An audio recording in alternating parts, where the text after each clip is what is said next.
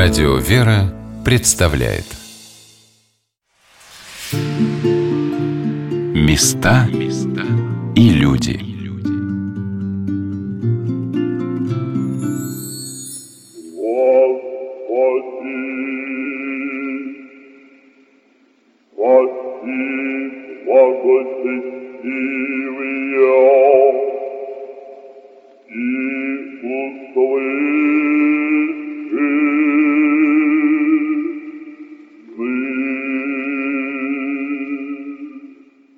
В Московском Кремле, в Успенском соборе. До революции каждое лето, 10 июля по старому стилю, торжественно праздновали событие, которое произошло после смутного времени в 1625 году при царе Михаиле Федоровиче Романове, когда в первопрестольной столице, в Грановитой палате, персидскими послами Шаха Аббаса, святейшему патриарху Московскому и всея Руси Филарету была вручена часть Ризы Господней – Положив святыню на казенном дворе, государь и святейший патриарх поручили архимандриту Новоспасского монастыря Иосифу с братьей носить ризу по болящим и совершать молебны. И когда от ризы этой стали происходить исцеления от недугов, она торжественно была внесена в Успенский собор и положена в золотом ковчеге на гробе Господнем.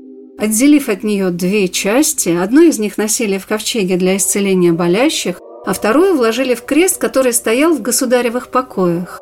Золотой ковчег со святыней в Успенском соборе Кремля ежегодно в праздник положения честной ризы Господа нашего Иисуса Христа в Москве во время богослужения выносили из алтаря. Сначала его возлагали на кипарисовый гроб в резной кувукле и поныне расположенный направо от входа в собор, затем торжественно ставили на аналой перед патриаршим местом, а в середине службы переносили в центр храма, чтобы все собравшиеся могли приложиться к ризе Господней.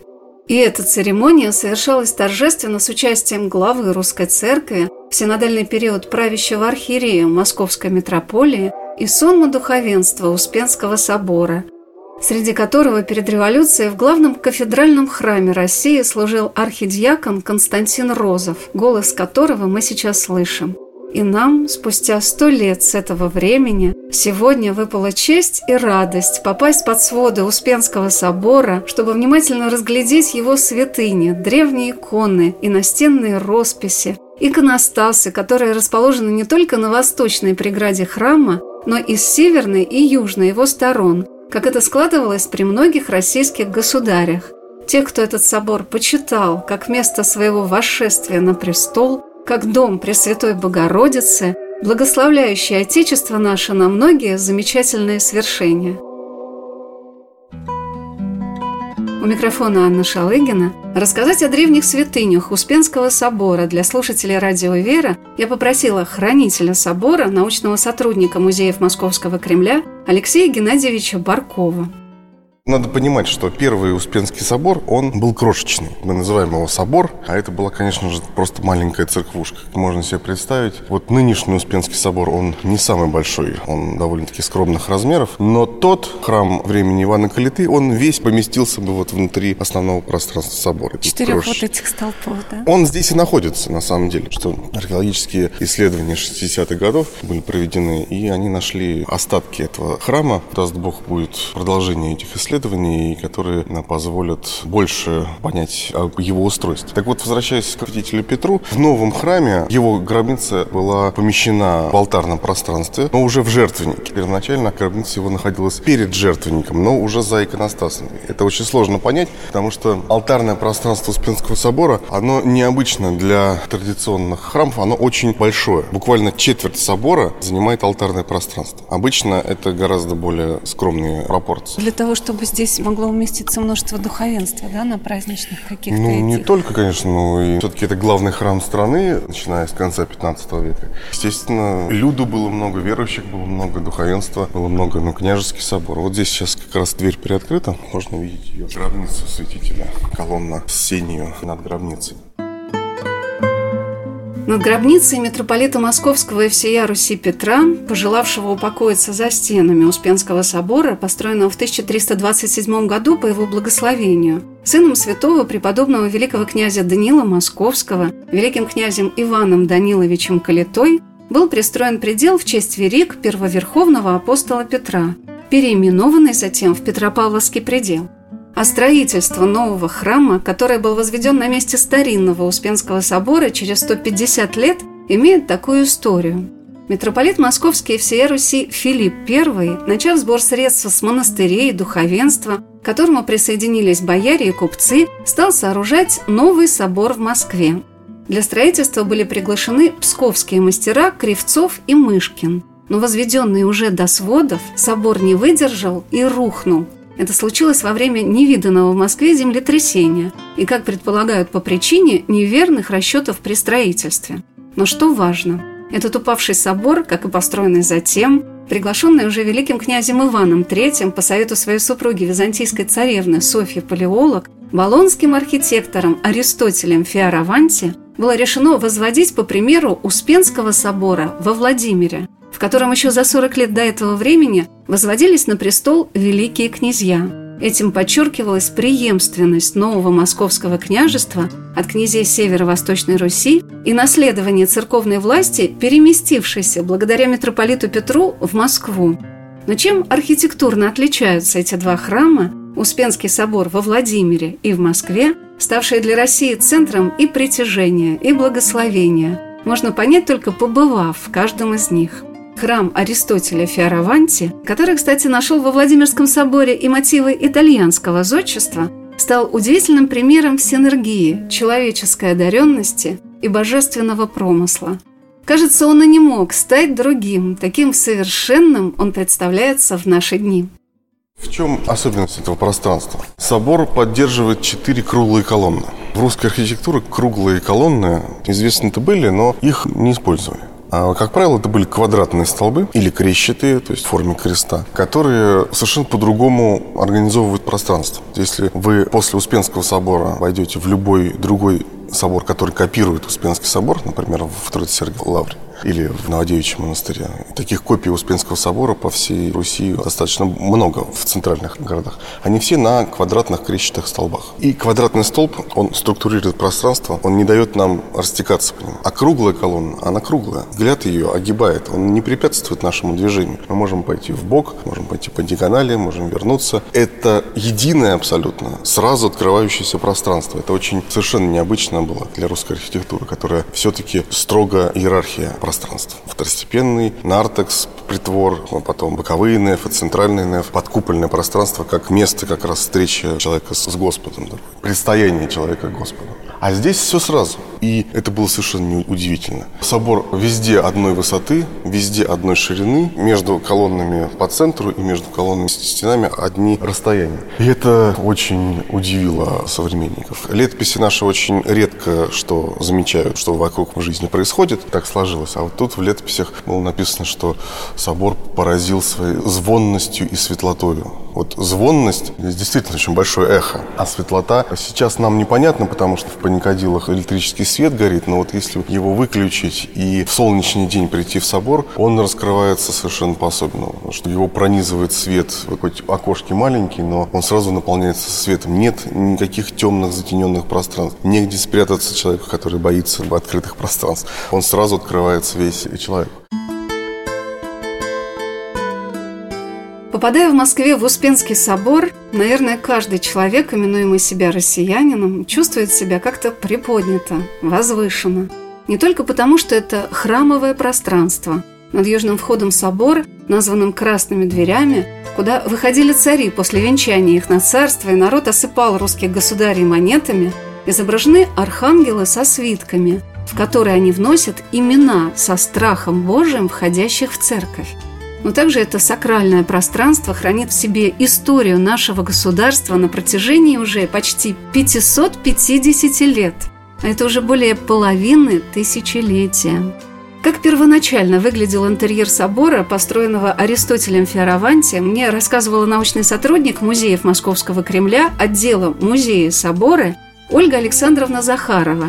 Я спросила ее о программе росписи Успенского собора – Это роспись очень объемная по набору изображений, очень в догматическом отношении, жестко выстроенная. И, конечно, основа этой э, строгой системы, как сейчас уже становится понятно в результате наших изысканий в связи с каталогизацией фресок, это все-таки система была заложена в конце 15 века, ну или, может быть, в начале 16 века, когда создавалась первая роспись собора. Здесь я должна пояснить, что ну, вот эта вот история о том, когда именно были сделаны фрески в 80-е годы, сразу после постройки собора, или позже, в начале 16 века, она не поставлена точек. У нас есть летописная запись о том, что собор был расписан за три года в 1513-1515 годах. И у нас есть летописное известие о том, что первый иконостас собора делался при участии Дионисия в 1481 году. То есть у нас вот есть две таких даты летописно зафиксированные.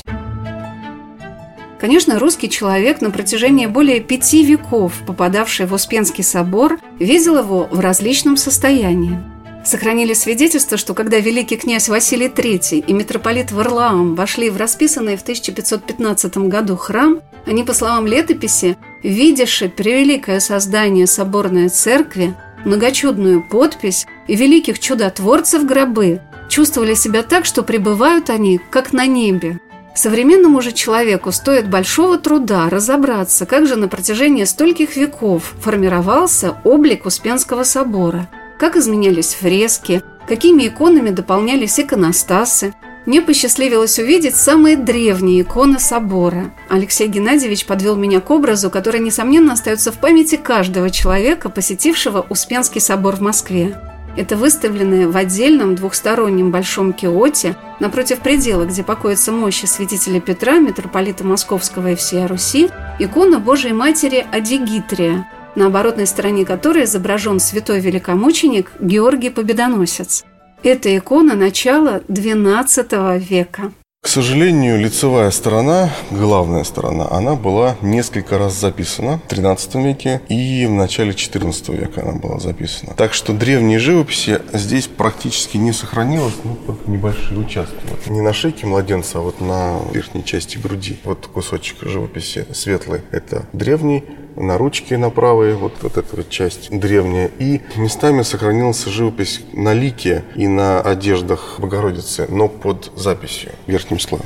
А вот оборотная сторона, она сохранилась просто в практически первоначальном виде. Хотя мы видим здесь множество утрат, но поверьте, для 900-летней иконы это утраты, ну, так скажем, незначительные. Я спросила Алексея Геннадьевича, как попала эта икона XII века в Успенский собор в Москве.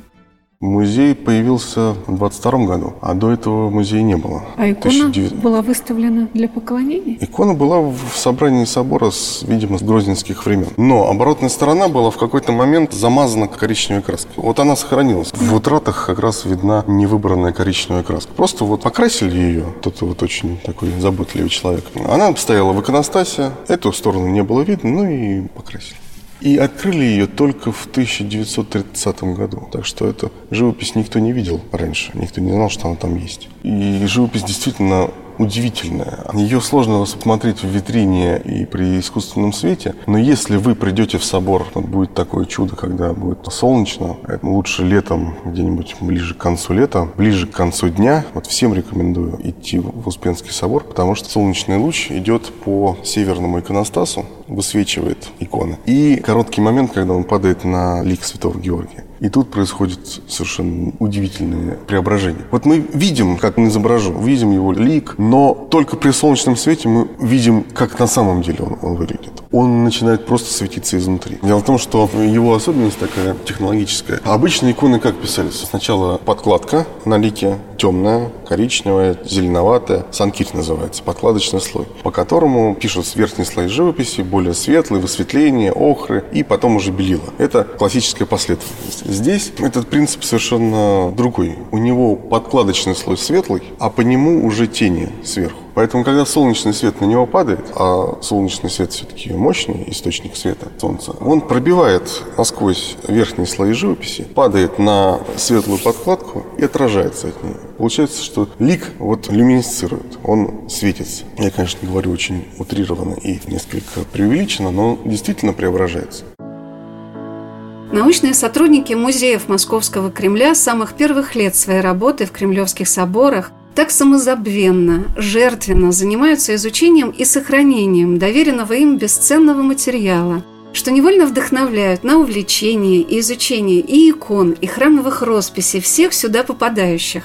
С огромным удовольствием после моего посещения Успенского собора я начала читать материалы исследований музеев Московского Кремля – и обратила внимание на то, что, оказывается, на светлом фоне, так называемом бессанкирном, на Руси, допустим, в Новгороде, работали живописцы до XIV века. И эта традиция перешла к нам из Византии. А вот темная основа ликов была более свойственна западной школе. Но как объяснить другому человеку, почему ему нравится та или иная икона? Вот, например, оказалось, что одна из моих любимых икон Успенского собора «Спас золотые волосы» имеет тяготение к западной живописи, а относится предположительно к Ярославской школе. Я вот люблю очень эту икону. Иисус Христос, Царь Славы, спас золотые волосы. Вот какая-то, мне кажется, она настолько необычная. Спас... Она очень необычная. Она а откуда не... вот она появилась здесь? Точно ее происхождение неизвестно, но считается, что это Владимирские земли. Она действительно необычная, в том числе для русского искусства. У нее очень существенный такой западный, западная интонация. Знаете, надо понимать, что говоря о связи с западным искусством, это не что-то такое отрицательное. Например, в Владимирском княжестве масса работала немецких архитекторов. Вот архитектура Владимирская, она Фридрих Барбаросса посылал мастеров Андрею Боголюбскому. У них были отношения невраждебные. Железного занавеса между нами не было. Общение, в том числе культурное общение, оно было. И вот эта икона, она несет в себе черты какого-то такого вот западных интонаций. Вот ее не случайно сравнивают с лиможскими эмалями. Она действительно очень яркая, красочная. У нее был голубой фон, такой голубо-зеленый фон. И вот эти вот золотые медальоны, как вот драгоценные камни инкрустированные, они, конечно, производят впечатление очень такое декоративное, яркое, красочное.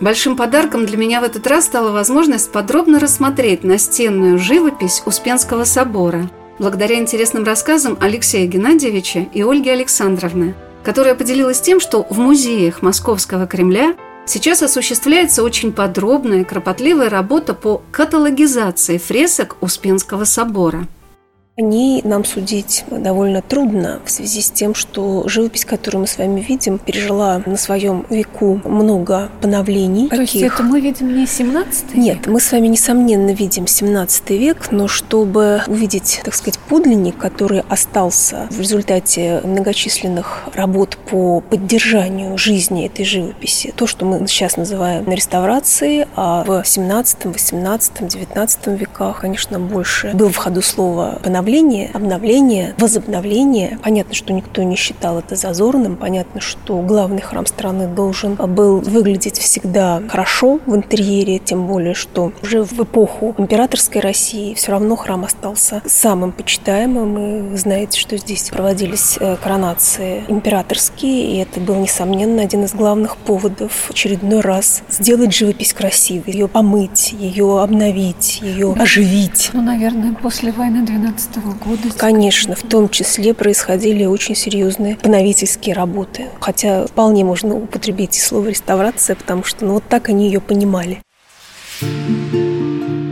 Места и люди.